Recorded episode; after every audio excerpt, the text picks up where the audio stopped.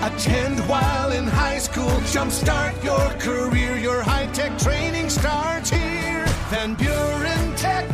Your career, your future, your life. This podcast of the Daily Buzz is brought to you by More Family Pharmacy. It's not just a name, it's what you get. More in Allegan, Hamilton, Plainwell, and South Haven. More Family Pharmacy.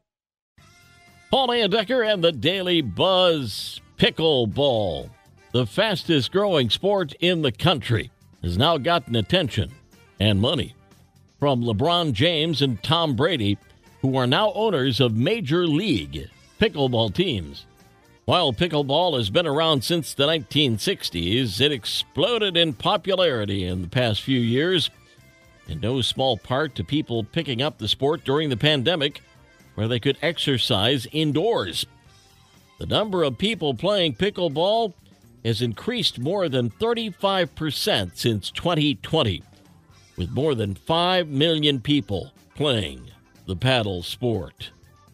Young adults are talking about the stuff their parents' generation got right, and it includes the neighborhood watch, not sharing everything about their lives like people do on social media now, fixing things as opposed to just throwing stuff away and buying new stuff, affordable housing, hospitality to total strangers. Also on the list, helping neighbors and community in general.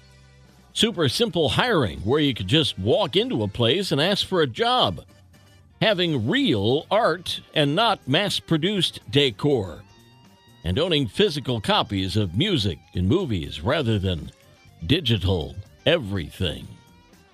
We'll turn the page in 60 seconds. The Daily Buzz. Daily Buzz Part 2 Busch Beer is offering a non alcoholic beverage for dogs called Turkey Brew and a pack of four cans runs 15 bucks. Busch says it's nutritious and made of sweet potato, basil, turmeric, and ginger.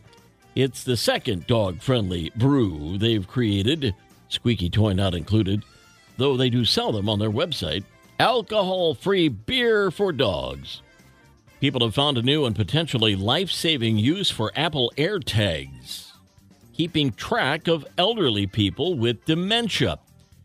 Normal tracking apps require people to have their phones with them, but people suffering from dementia can forget those.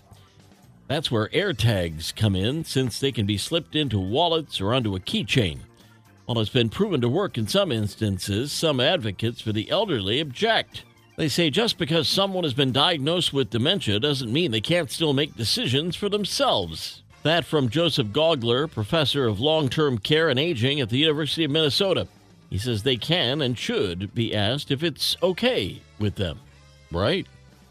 A cafe in northern England has unveiled a sliding scale price list one for busy jerks and another for polite people.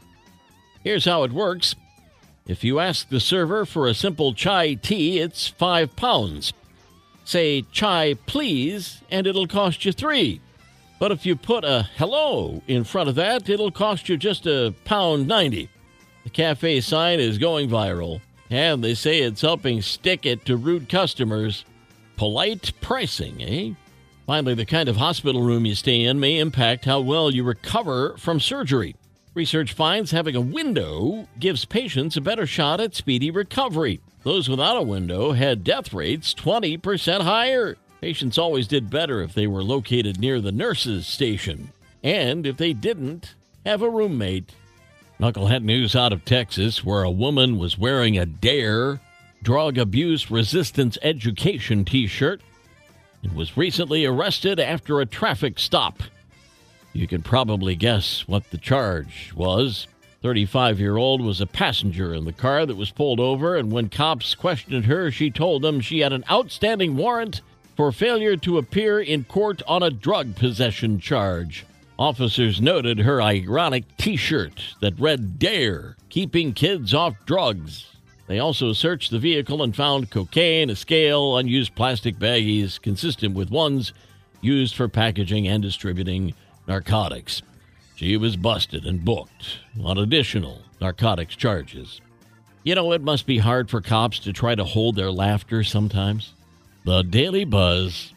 Yesterday's history, tomorrow a mystery, today a gift. That's why it's called the present. I'm Paul Layendecker. We'll buzz again tomorrow. Make it a great day.